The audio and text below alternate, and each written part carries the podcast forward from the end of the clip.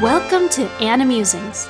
Tonight, our friends and hosts, Kayla and David, use their vivid imagination to create magical imagery for all to enjoy. Nothing is more wonderful than the imagination, for in a moment, you can experience a beautiful fantasy or an exciting adventure.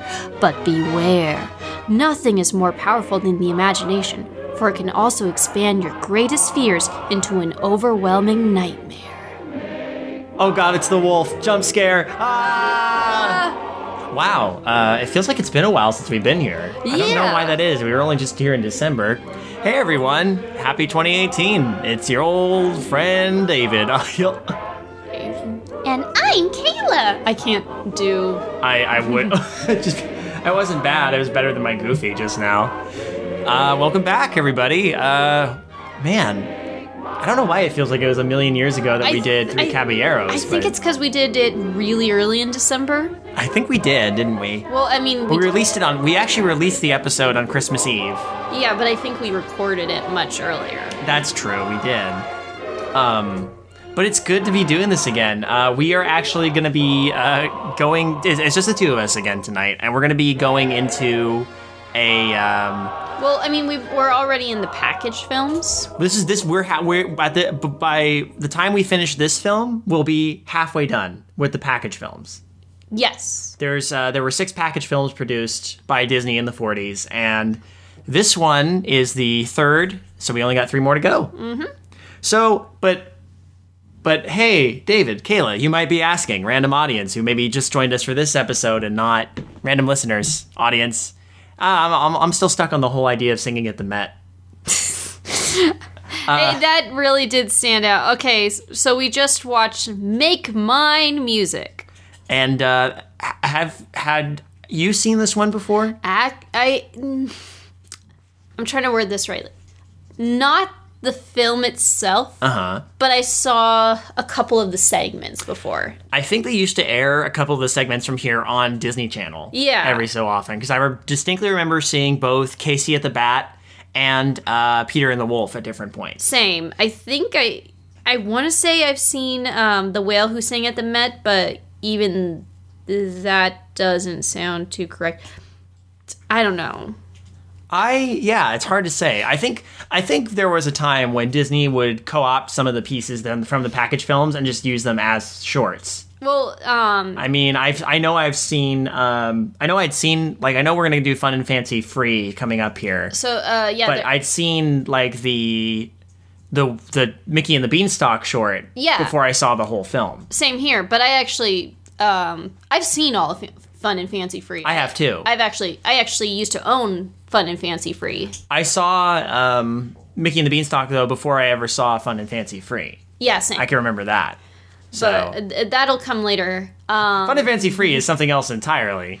It has m- distinctly more Jiminy Cricket than this movie. yeah, um, that'll actually be the next film. But We're already talking about this one. It's, it's not like we don't want to talk about. No, no, no, no. Make no. Mine Music. But um, it's just kind of interesting because like the next three films. Well, mm, okay, so the next three main films are all like animated shorts. Um, like we're doing Make My Music, and then next will be Fun and Fancy Free, and the next will be Melody Time. And those are all like a bunch of animated shorts. And then after that will be the adventures of Ichabod and Mr. Toad, but that's just two. That, that's but but they're longer, and that's going to get us kind of back to where we're going. Mm-hmm. Uh, what, by the time we hit, uh, is it Cinderella? That'll be the one, the first proper film. Yeah, that'll be the first proper film. Okay. Um, but yeah, um, so let's talk about Make My Music since we are still uh, we're still in 1946. Yes, we're in 1946 it's August point. 1946 was when it was released uh, to uh, national or uh, full uh, like worldwide.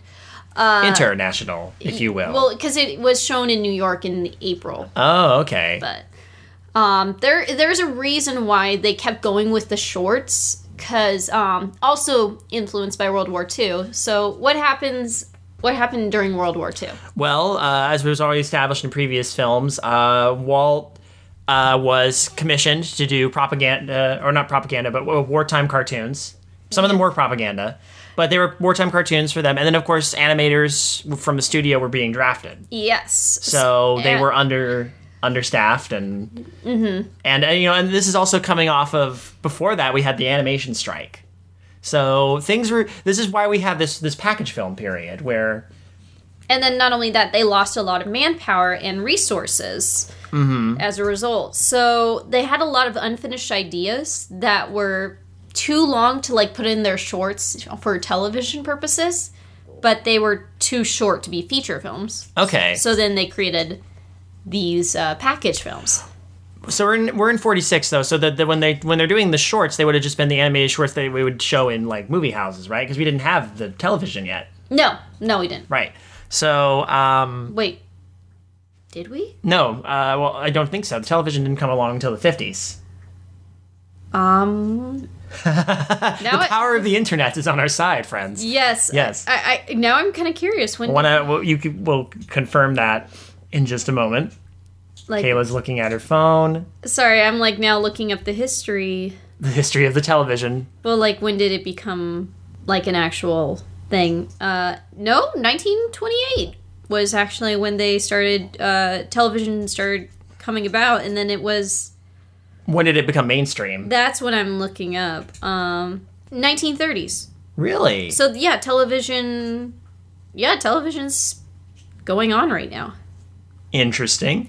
I'm gonna. I, I, I, I, for some reason, I'm really convinced that it, didn't really hit hit the same sort of precedence it hit until the 50s. But um, we are in 46, so it's reasonable we can be closer. Uh, we'll do the research well, on that. Well, because like CBS actually was doing trying to test color television in 1940. oh wow. Yeah. Okay. So, yeah, television was in swing. at Okay. This time. Okay.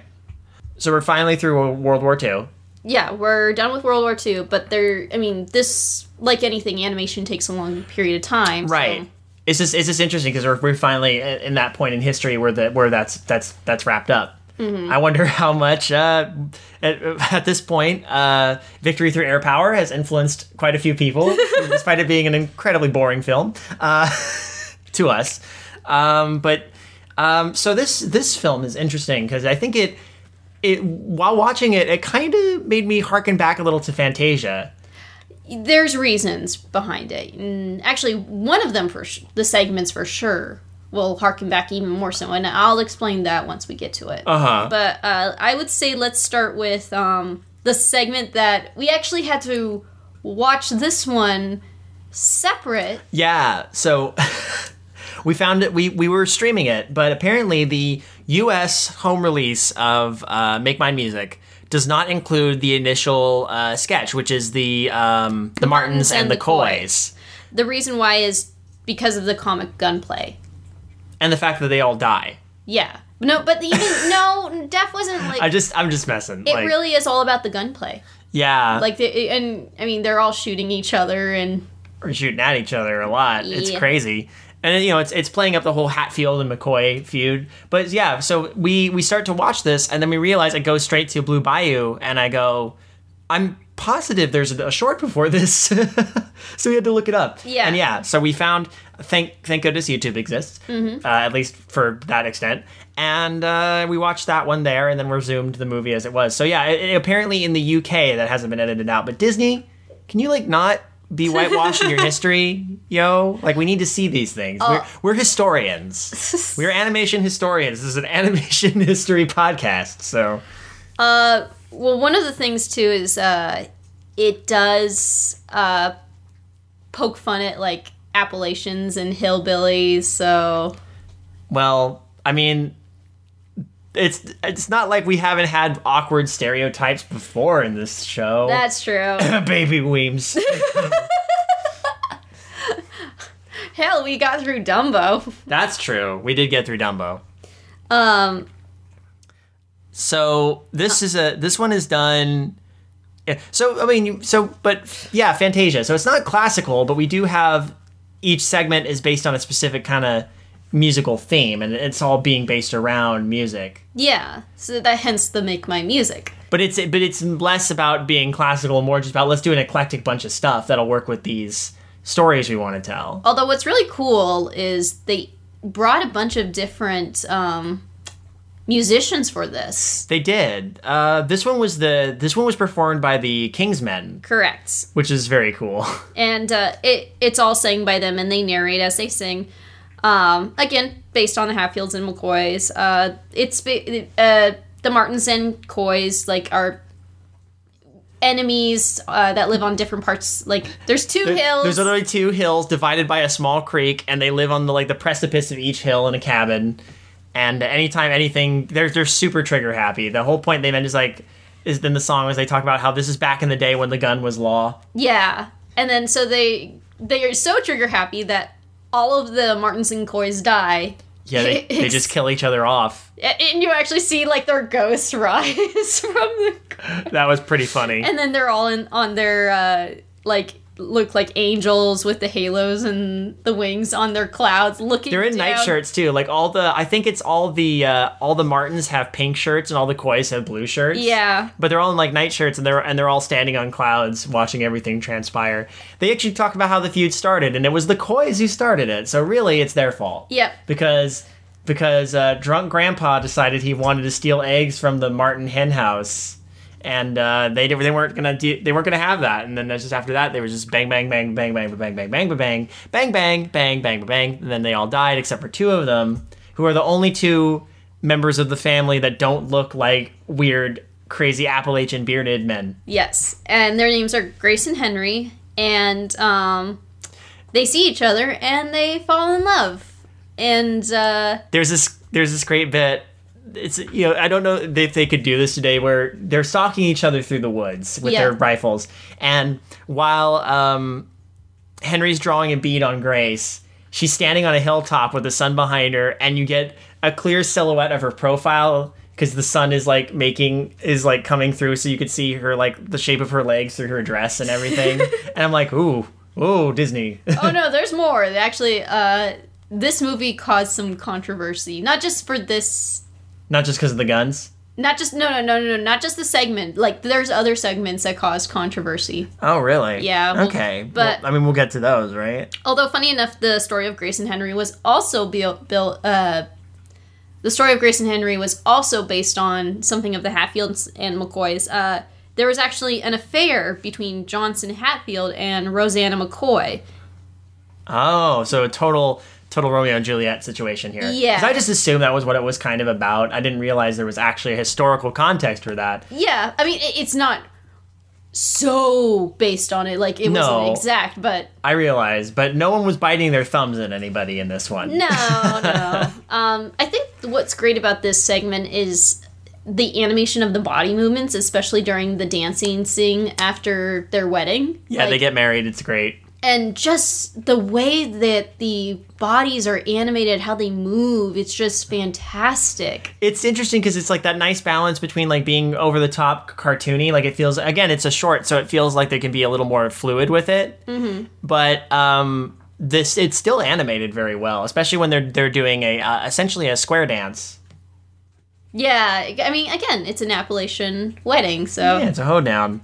But the joke behind it is like they still, even though they're married, they argue all the time. So the fighting between the Martins and Coys. And the, on the clouds, uh, when they got married, the, the Martins and Coys were, they said they're just cussing and getting angry and making it rain and making lightning happen because they're like, why are you two getting along? And now they don't do it anymore. They're pleased because as as a married couple, they fight all the time. And it's it's knockdown, drag out fighting. Like you see Henry get thrown out of the house. He goes to run back in and he runs into Grace's fist. And then he tries to run back in again. And she's just throwing stuff out of the house at him. And it's it's all played. Ha, domestic violence. It's played for laughs. Hey! Hey, at least it's equal opportunity domestic violence. Mm-hmm.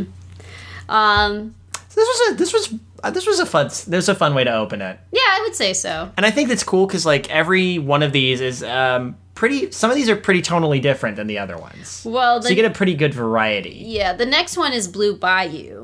Now I had a question about this one. Yes.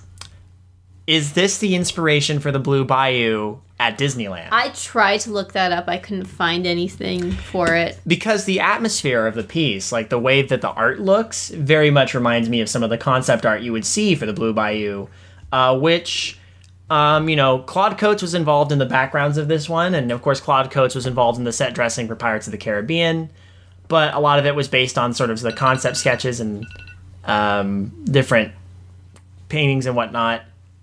By the way, shout out to T. Hee, who is credited in this one again. Good old T. Hee. Well, Blue Bayou, actually, the animation for this was made m- much earlier. Was it? This animation was actually going to be used for Fantasia. Oh, this is that Lost Fantasia one. Yep, this was going to be the one for oh. the Clair de Lune sequence. Oh, you. Oh my gosh. Could is it? Could you take? I, I imagine you could take this short then, and just put Clair de Lune under it, and I- say, I want to see how well it would match up. I, I I imagine someone on YouTube has already done that. I'm gonna look this up when we're done. Who performs uh, the song in this one? Uh, the song in here, um, called Blue Bayou, is actually performed by the Ken Darby Singers. Oh. Mm-hmm. Okay. Cool. Thank you. No problem. Um, it- it's really nice because there's a lot of good um, multi. uh, It's always the ones with the really detailed multi-pan camera work that really get to me.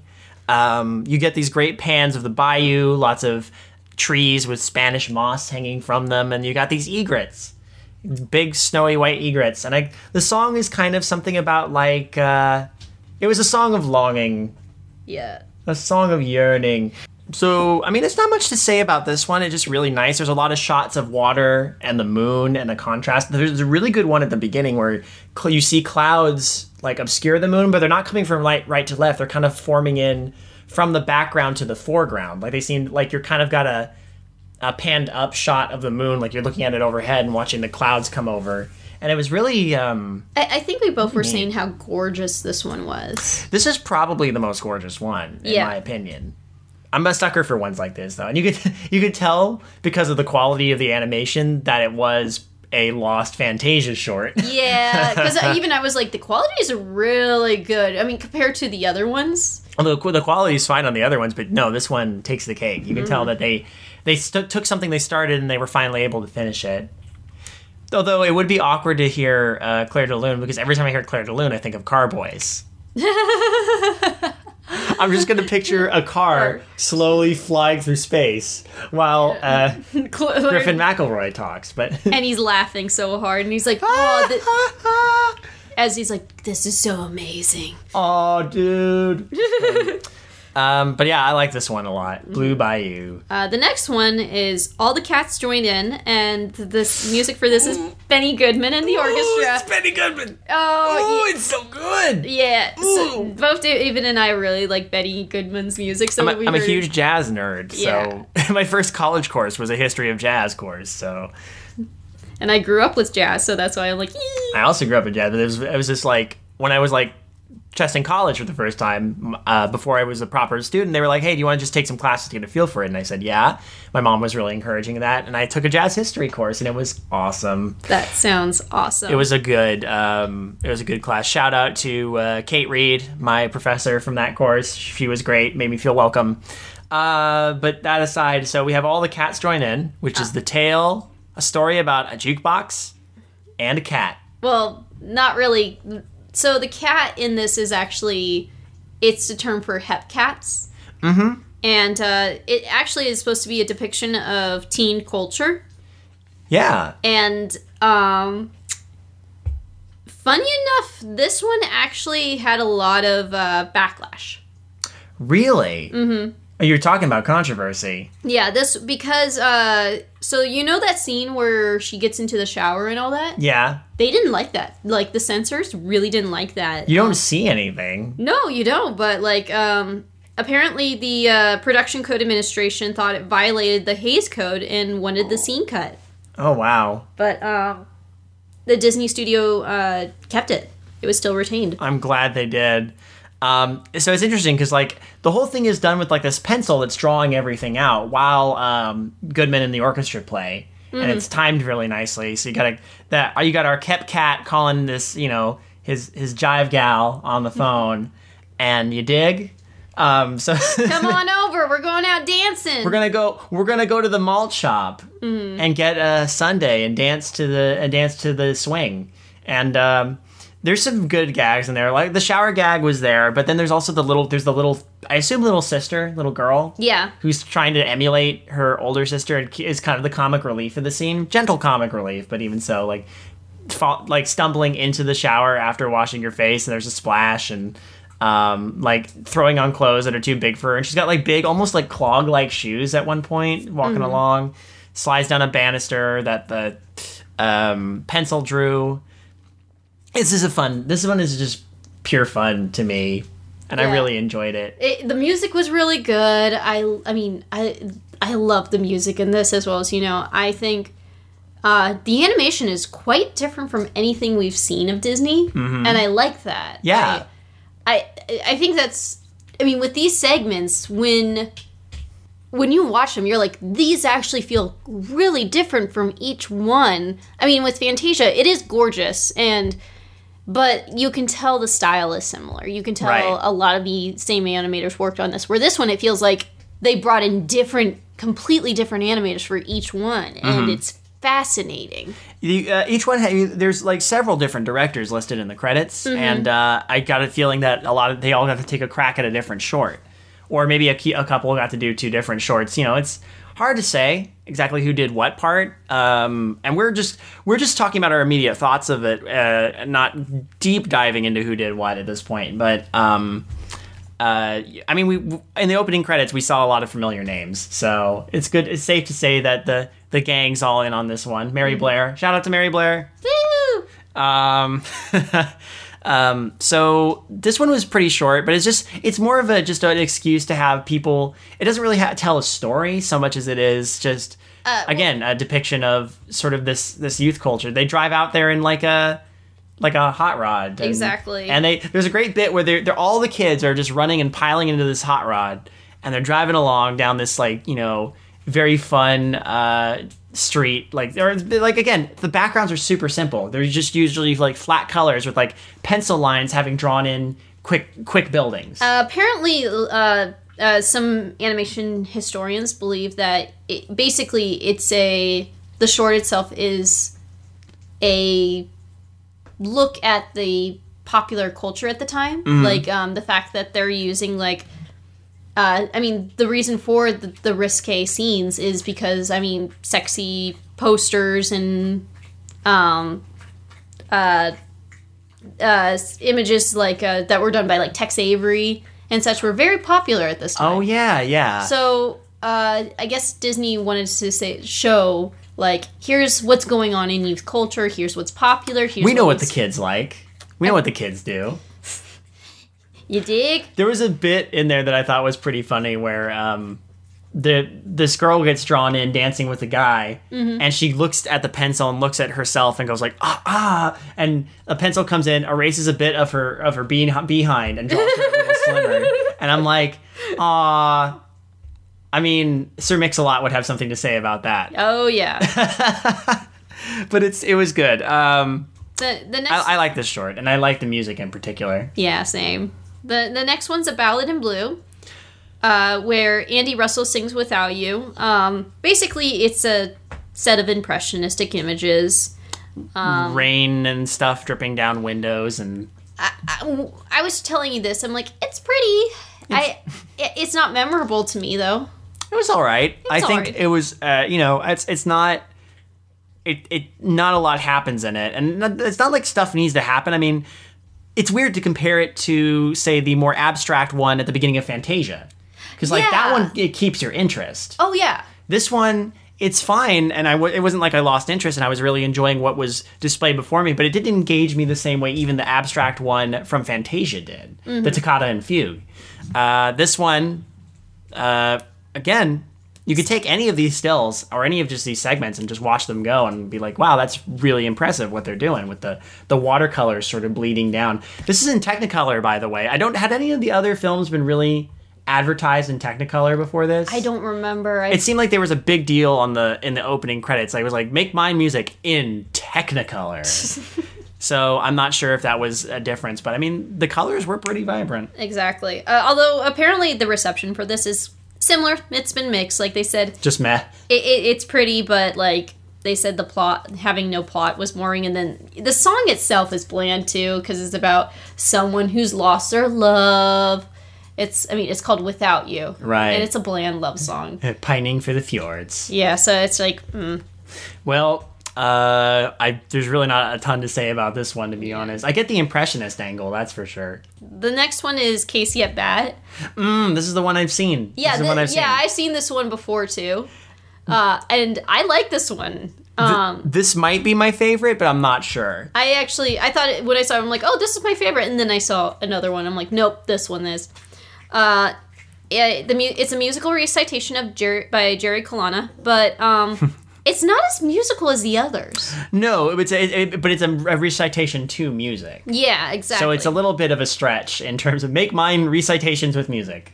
That's Uh, so this is actually based off a poem uh, called Casey at Bat, a ballad of the Republic sung in the year 1888. oh, and it's by Ernest Thayer. And he's not a poet, by the way, or he wasn't a poet. He was actually a humor columnist in um, the San Fran- for the San Francisco Examiner, and actually uh, did a lot of articles on sports. Mm-hmm. Um, now, is this a? re- Uh, I I wonder again, just positing because I'm not super brushed up on my history. And I'm not a sports ball person. Mm-hmm. Uh, if I wonder if this is when ba- baseball was really picking up as America's pastime. oh yeah, So- oh yeah, it was. Uh, trust me, uh, baseball was really popular in the 1880s, and then became even more so over time. Mm-hmm. Um, and that's why. And then I think But is that that's probably why Thayer picked up on it. Yeah, but I was- mean, look at what Babe Ruth came in in the early 1900s. and That's then, true. Uh, Jackie Robinson later on. yeah. Mm-hmm. Um. Uh, what's interesting is I think in the in the context of the short, they say that it's 1902 or something along those lines. Yeah. But this was written originally in 1888. Mm-hmm. Interesting. Okay. No, that's fine. It matches. It fits up. Like you see, it, it looks like it's at the you know turn of the century. Although uh, the funny part is, uh, Casey bats for Mudville, Mm-hmm. and they're going against Burbank. You only see that once. Normally it says visitor on Mm-hmm. the thing, but then yeah, That- there's a poster: Mudville versus Burbank. So uh, Burbank is actually the location where Disney Studios is. So makes sense. But uh, Mudville actually, um, it's it's obviously a fake location, but it is used in the poem. Um, Burbank wasn't that obviously. well, this is this is just a nice little nod to the studios there. but um, Thayer actually lived in Stockton, California, and uh, I mean he wrote for San Francisco Inquirer, so Okay. obviously. But uh, Stockton had a nickname called Mudville, and I think yeah, so they think that's where he they Well, there you go. So it was Stockton versus Burbank in a. yeah. That's funny. Nor it- NorCal versus SoCal. Oh man. Um, but I mean, I love the animation. It's very silly. Uh, again, great body movements here. I had I, I enjoyed watching this one a lot more than the Martins and Coys, but that's because I felt like there was a lot you could do with this. This one seemed, uh, yeah. There's a lot more to be done, and there's a lot more characters. Like it's not just here's your generic group of bearded men versus your different colored gen- generic group of bearded men, uh, color coded. You got the reds and the blues. Uh, but here it's like you got all these weird little background characters, like that guy who keeps getting beat up by the rest of the staff Yeah. because he's cheering for Burbank. Exactly. Or uh, I love that. Um, uh, so the idea behind Casey at bat is that um, Mudville is down, and then Casey comes out, and Casey's like this superstar baseball player, and they're like, "Oh no, he's gonna, oh he's gonna win it for us," and um, so he bats three times, and the first two he actually strikes out intentionally. And everybody's like, "What? What's going on?" And he's like, "No, I got this. I got this." It's not my style, he said. The narration of this one is so good. Yeah. And then uh, in the third, uh, when he bats for the third time, he actually misses. and but not deliberately. not deliberately. He actually puts it all for the third one, and he misses, and it.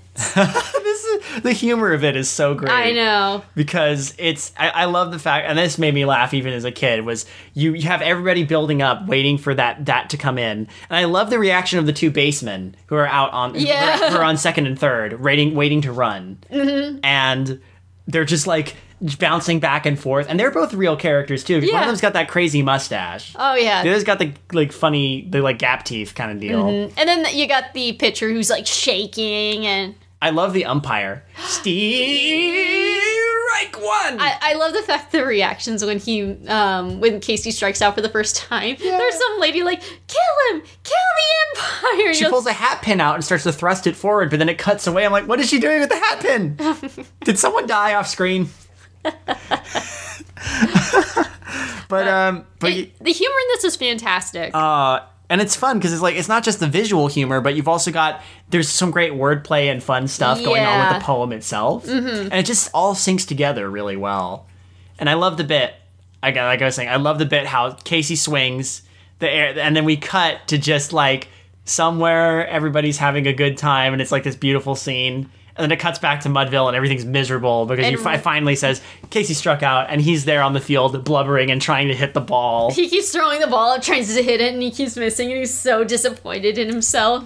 Plus the it's got a it's got a musical motif that you remember, you know. Like I, I I've been at Toontown at Disneyland and heard you know da da da da da da da da da da da da da da da da. I'm like, oh, there's Casey. There's Casey at the bat. Yeah. yeah. This is uh, definitely a contender for one of my for my favorite short on here. Yeah, I, I when I first saw, it, I'm like, okay, I think this is my favorite. But then again, uh, another one comes up, and I I, I was like, no, I like this more. Mm-hmm. Uh, the next one is the two silhouettes. Um, this is sung by Dinah Shore, and uh, basically, what happens is it's a rotoscope of two ballet dancers, uh, and they're actually real ballet dancers. It's I'm going to butcher the names. David L- Lechin or Lecchini and Tanya. Oh geez, Ria Bobachinskaya.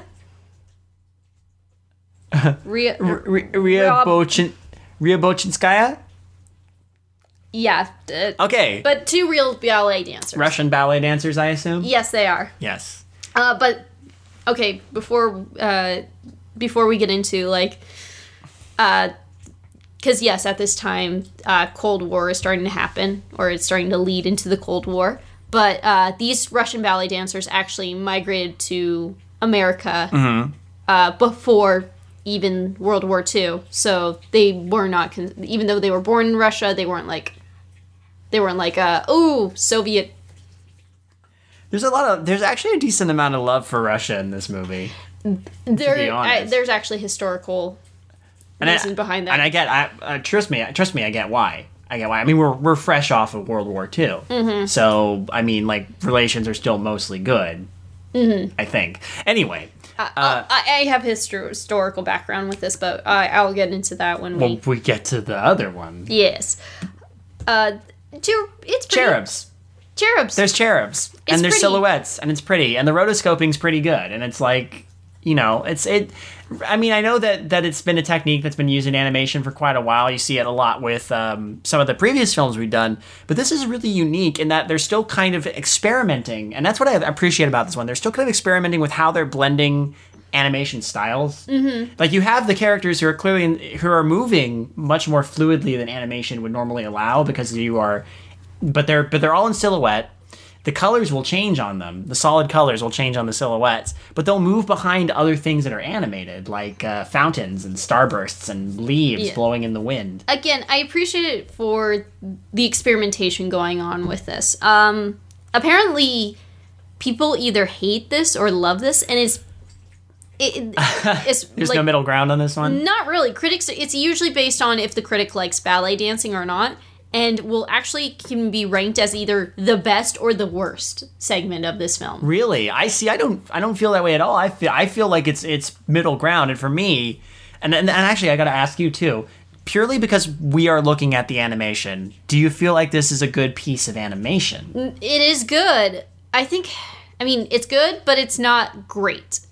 I've seen the other animated pieces and that are much more beautiful and you could tell more effort was put in. This feels like they're trying something new and testing it out and seeing how it works. And I appreciate for the fact that one, this will start to lead into other better animation in the future. Mm-hmm. So, and I mean, I can see them using this for like, uh, like Mary Poppins, for example, Yes. or Bedknobs and Broomsticks, which I think utilizes that much better. Um, I mean, we just had a really impressive amount of um, animation experimentation before us in uh, Three Caballeros oh yeah, with the whole Bahia segment.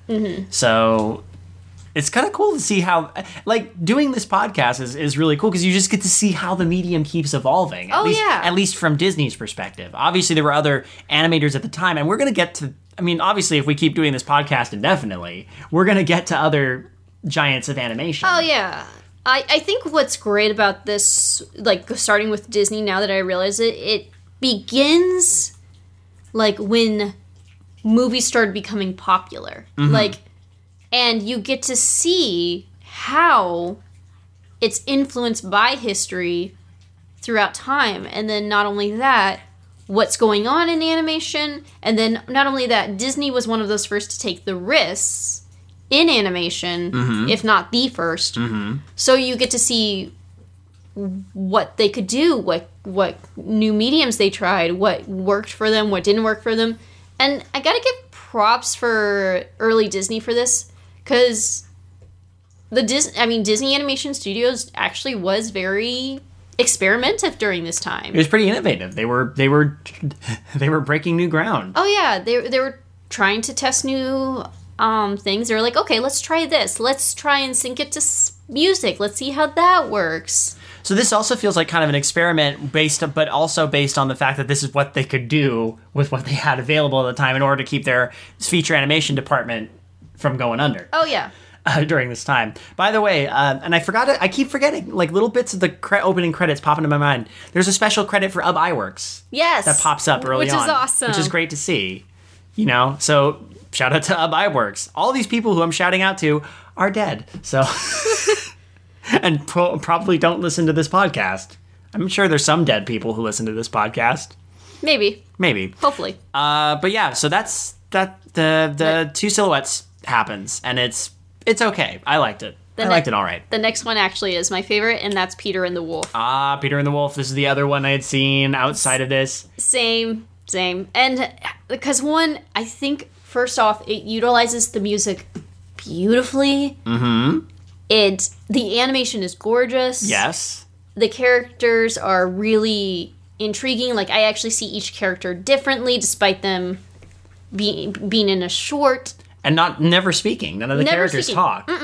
No, and also usually with a narrator, it's like oh, okay, this is silly, but it's so the narrator of this is Sterling Holloway, My man Sterling. who again we've seen him before. He's uh, we, we're gonna look forward to seeing him in Winnie the Pooh. And, I, I believe last time he was taking us to um, he was taking us on an adventure with Pablo the Penguin. Exactly.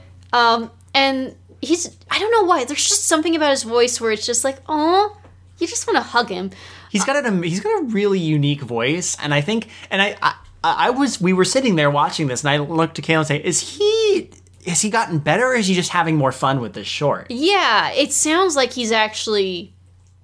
I, I, he- I'm not sure if he's putting his effort into it or what, but you could tell he's just enjoying talking, and because he, sounds so much more involved in this story. He's very energetic. He. Uh, he, his delivery is good. He has little chuckles and the sides. He is very much a character in this, and I, I have mad respect for Sterling Holloway. I think he's a great. Uh, I think he's a great voice actor. Same here. Um, Um, so uh, this is actually based off um, music composition uh, called Peter and the Wolf, and this is by Sergei Prokofiev. Um, and actually, this is the only work by a Soviet citizen. Now, yes, this is a Russian story with Russian characters, and they are portrayed sympathetically. But at this time, like much of World War II, the U.S. and Soviet Union were allies right.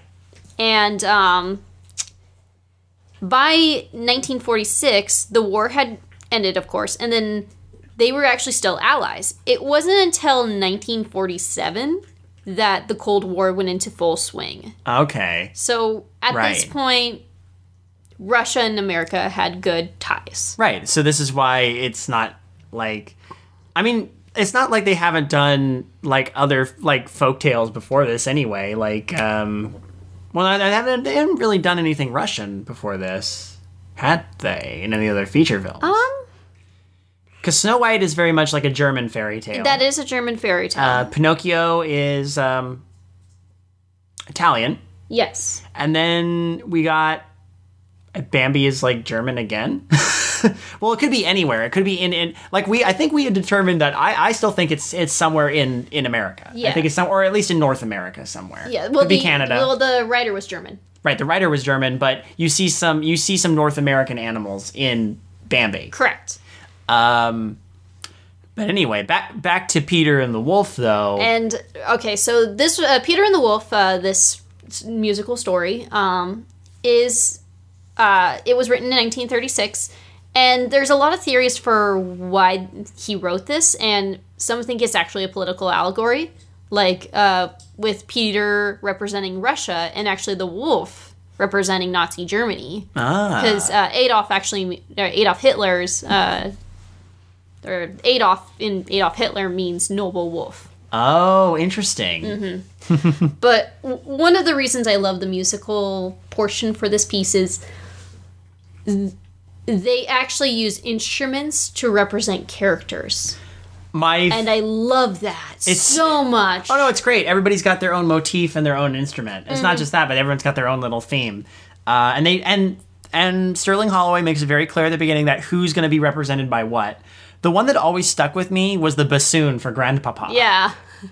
I, I like because you can picture the finger wagging in time with the music. Mm-hmm. You know, it's it's great.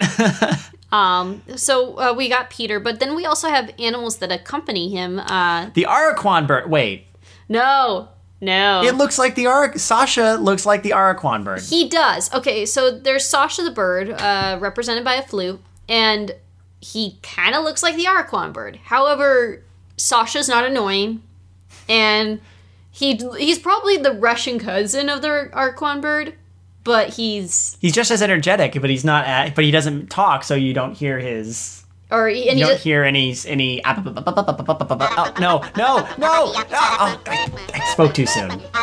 Jeez, get out of here! why I'm sorry, sorry, I didn't mean to. you suck. Okay. So then we also have.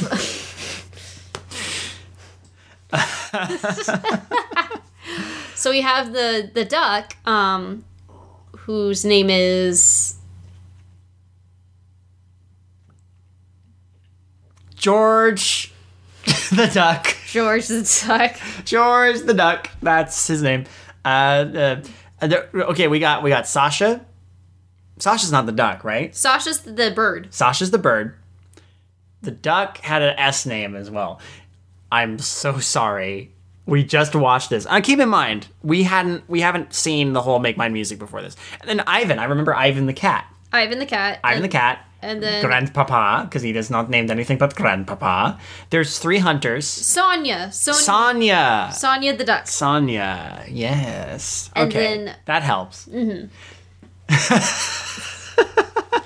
Wow. Donald the duck. Although there's a little bit of Clarence Nash in here. Oh yeah, you actually hear uh, Clarence Nash's voice. He's, he's doing the hissing and spitting for Ivan the cat, but it's clearly just Donald Duck doing a cat impression. It's fantastic.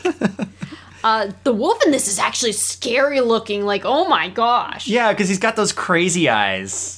Those crazy And big then, yellow and then they eyes. put it really close, his face really close up to the screen, and you're like, oh, geez. all dripping jowls and like jaundiced eyes. It's pretty horrifying. See, and and that's why I love this. The animation, like the fact that it's making me fr- like kind of like scared of a wolf, an animated wolf. That's quite astounding. yeah, there would be times where he'd close in on the screen and we're just like, whoa, whoa, whoa, personal space. Mm-hmm. Personal space, please. Stay, stay back. But like the action is great. Uh, the the characters are memorable. Um, The comedy's good. the comedy is good. Mm-hmm. Like there is some good comedy. I I genuinely enjoy this one a lot. yeah, same.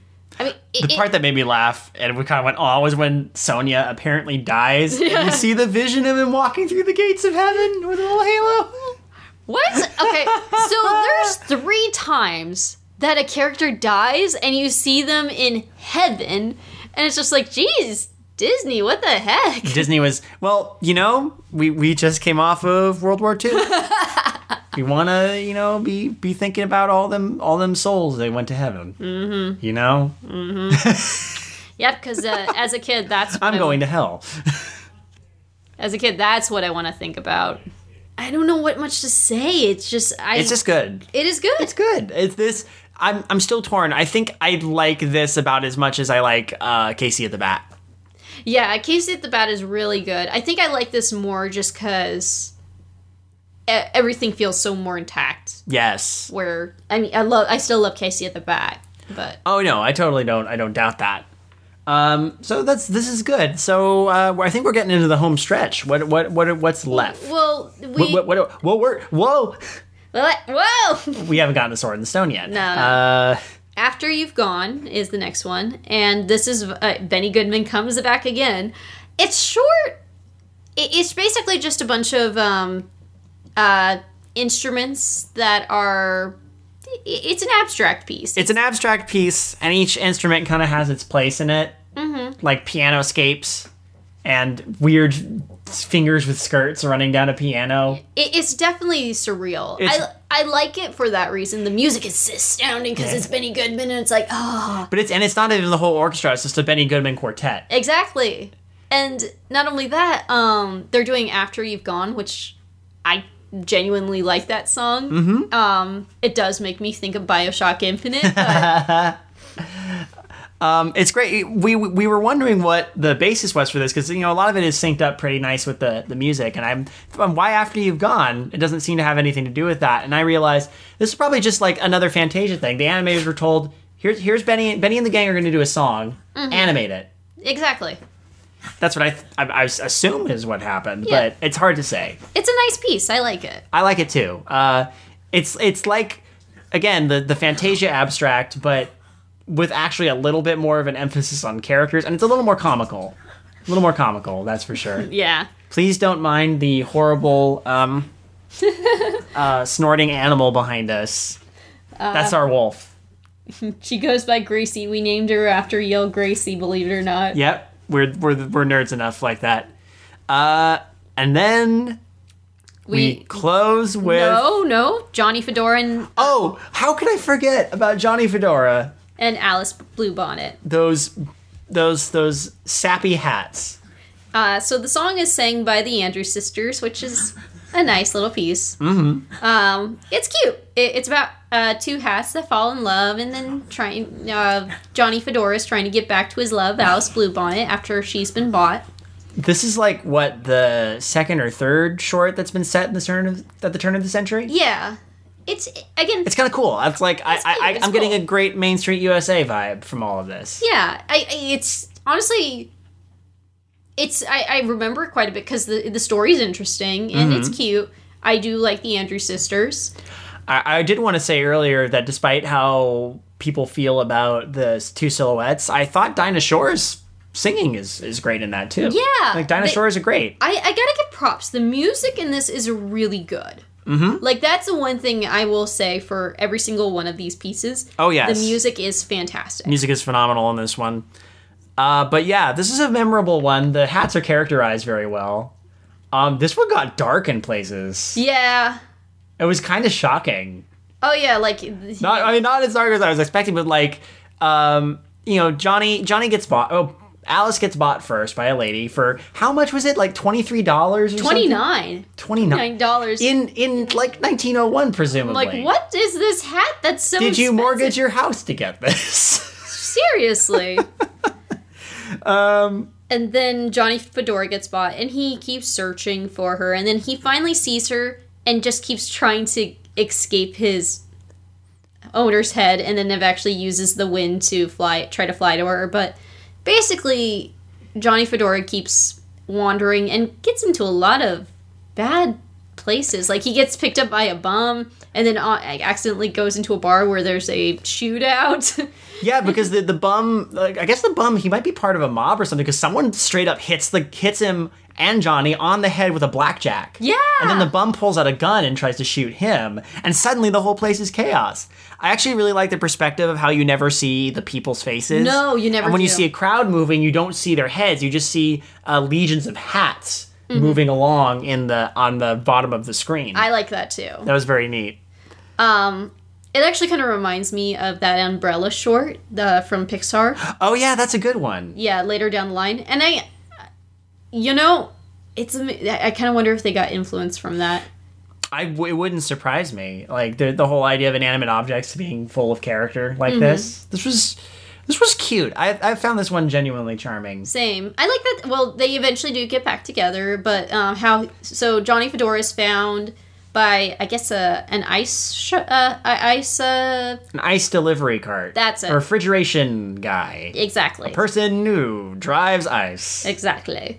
And he, he gets holes cut into him so he can be put on the horse's head. And then it turns Was that a thing? Because it seemed like a very strange thing. Just be like, I'm, um, well, you know, how am I going to sell more ice? If I have horses that wear hats, maybe people will buy more ice from me. Make it cute, sure. And then it turns out that the um Alice Bluebonnet is uh also on the other horse's hat next to him, so they get to be together. And, And the moral of the story is don't let your dreams be memes. Exactly. Let you believe that you will be back with your love again, and it'll happen. So then we get to the last one, and this is the whale who wanted to sing at the Met. A tragedy. a tra- it really is a tragedy. It's, This is it's, it's like an opera. It's great. yeah, this is probably the best in terms of musicality. Like, oh my gosh. Well, if you're really into opera, No, no, sure. no, not even that. Okay, so I'm, I'm, let I'm willing to listen. Okay. let's go. else, uh, Nelson Eddy sings throughout this, Mm-hmm. but not just sings. He sings for everything, and when I mean everything, this includes like the bass. There's a point where a um, there is an operatic singer, a female operatic singer who sings for soprano. That's him.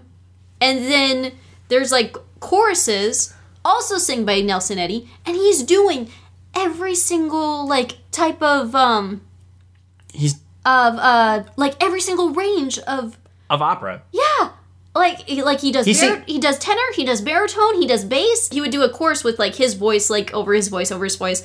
And this was done actually by his home recording machine and was able to like record himself singing multiple times.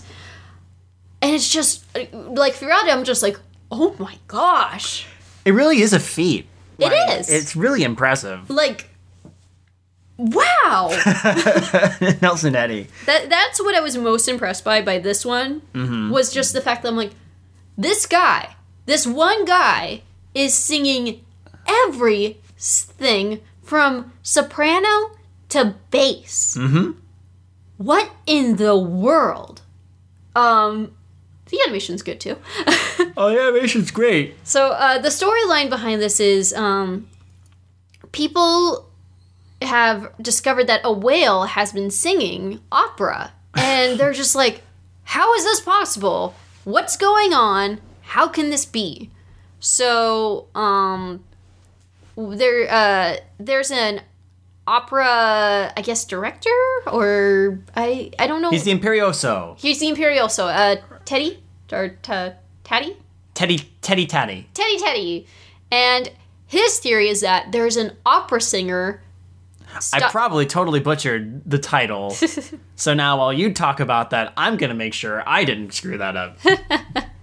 uh, there's uh, his theory is that there's an opera singer who's actually stuck in the whale, and the opera singer is singing from inside the whale's uh, belly. Do you think he watched Pinocchio and that's how he got the idea? Yep. Well, uh, apparently he saw a picture of Jonah and the whale.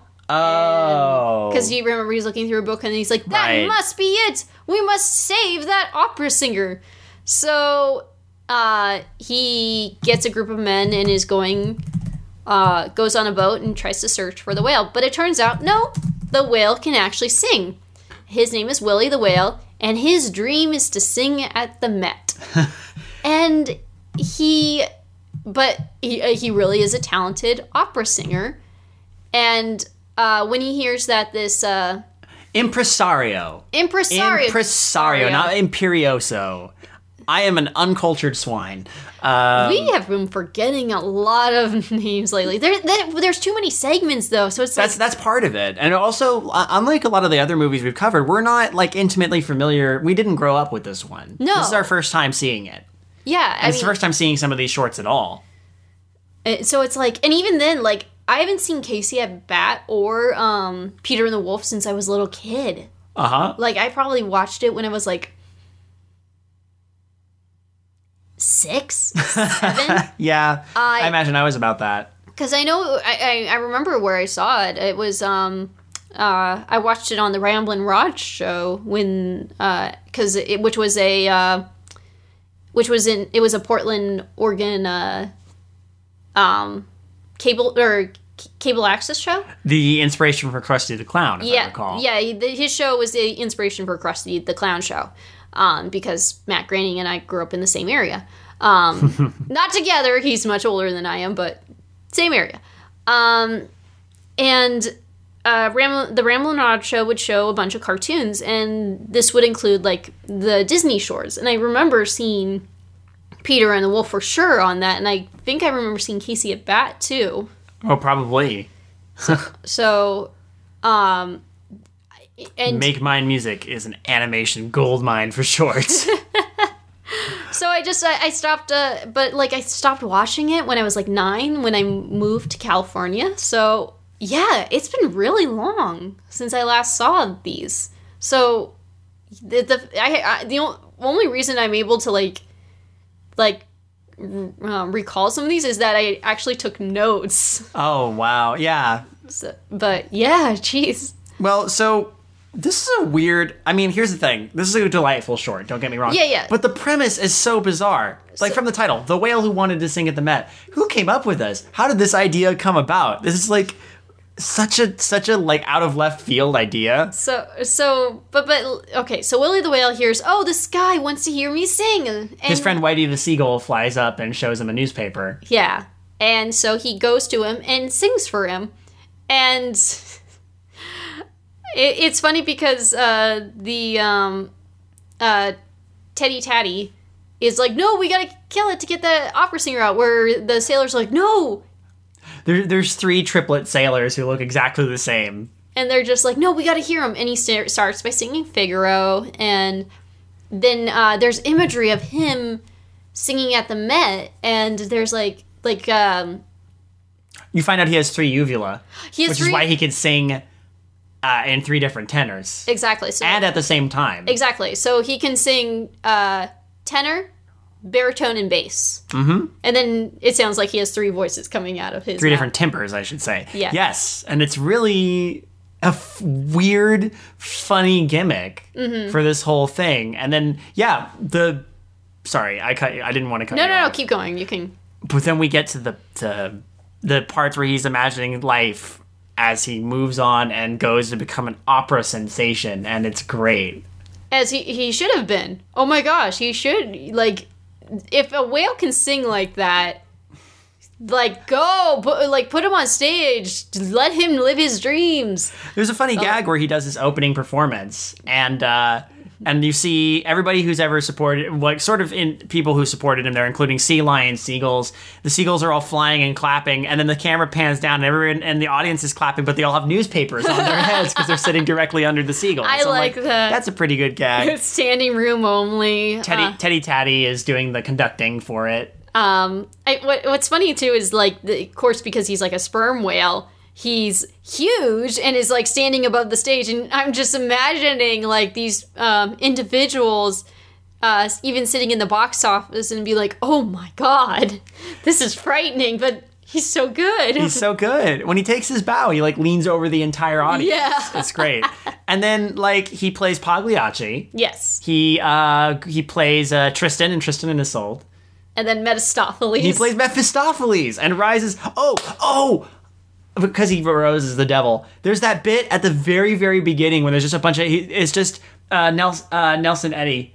Uh, going oh, and there's like all this random imagery going by. One of the ghosts from Flan- Fantasia flies by. Yes! like the the one that looks like a wraith on a broomstick comes flying by, and I'm like, "It- it- what? It- You- you- what? yeah, you pointed that out to me. I'm like, wait, wait, what? Why was shout out to the ghost from Fantasia? There's a dead person I can shout out to. There you go. There's a dead. Shout out to the demon from Fantasia. that ghost was totally just like, hey, this is uh this is sort of a pseudo successor at this time to Fantasia. Same kind of pseudo, same kind of spirit. Hey, speaking of spirit, yeah. oh, that's so- terrible. Because it's a tragedy, Teddy, Like all operas. Tetti Tatti hits him with a harpoon. Poor Willie dies. But he It's very dramatic when he dies too. Yeah. The sea churns up, the sky turns red, lightning flashes as you see him, the whale jumping in the distance through the waves with the harpoon stuck in him. Stuck in him. And then um, they said, "Do not be sad, for he is now singing in heaven." And it shows him in heaven, like singing. And I, I love the fact it like pans out, and then you see like the gates of heaven, but then it says "sold out" Yep. on the gates of heaven.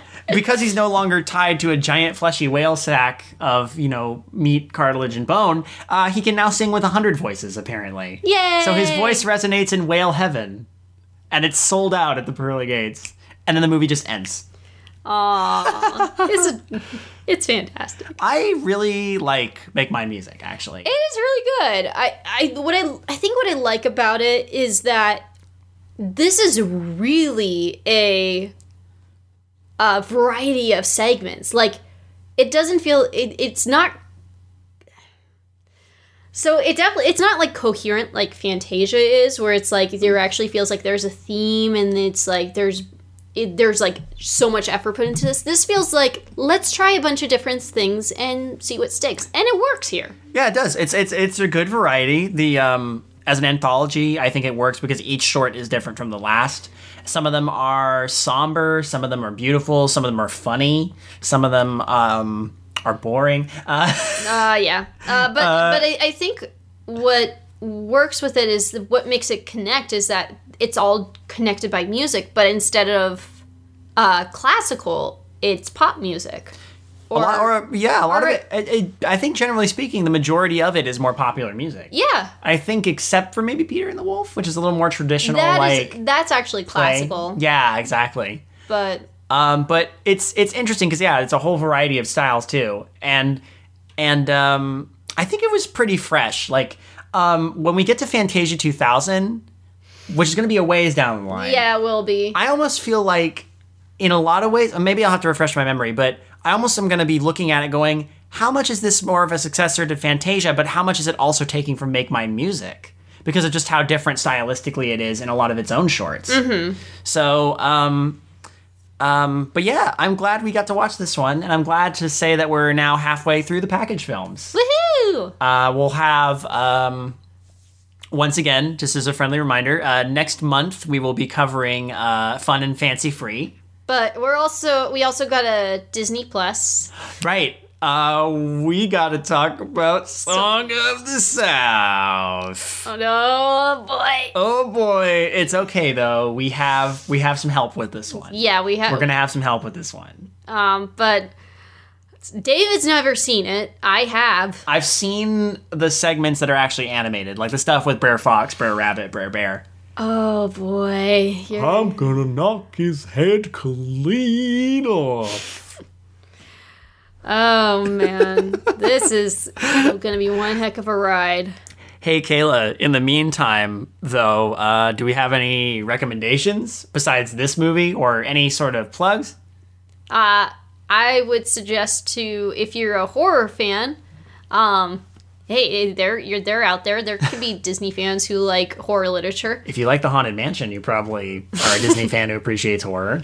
Uh, go check out Darkly Lit on uh, creativehorror.com. Um, we read uh, different forms of horror literature monthly, and uh, we uh, discuss it in detail. And it, the next one comes out February 13th, and we'll be reading um, uh, Junji Ito's Uzumaki.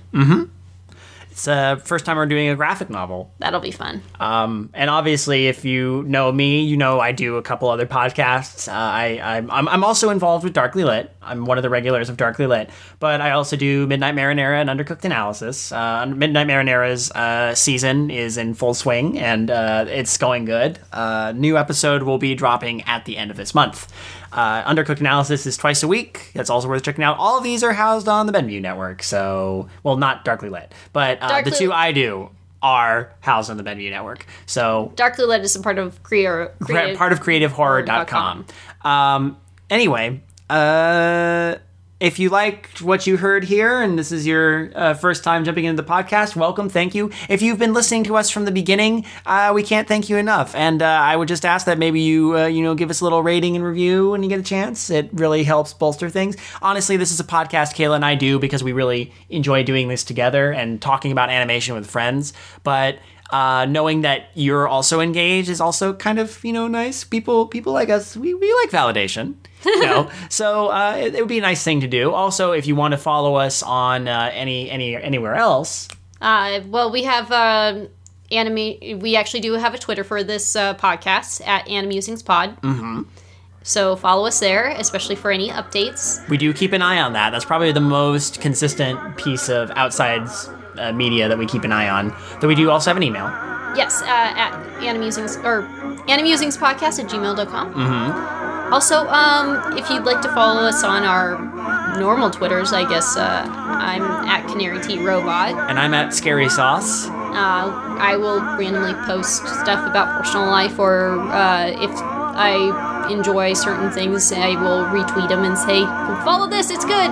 Or how cute our dog is. Yes, I do post a lot of pictures of our dog. Well, anyway, uh, thank you for joining us once again, and until next time, um, I'm so terrible at the outros for these. Um, uh, in your imagination. Da da da da da da da da da.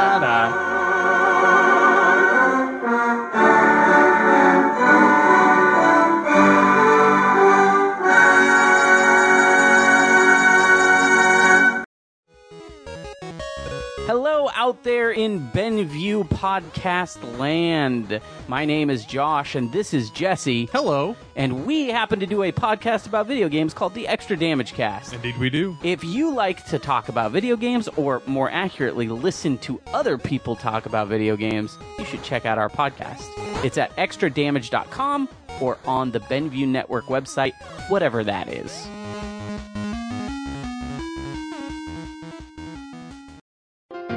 This podcast is a part of the Benview Network.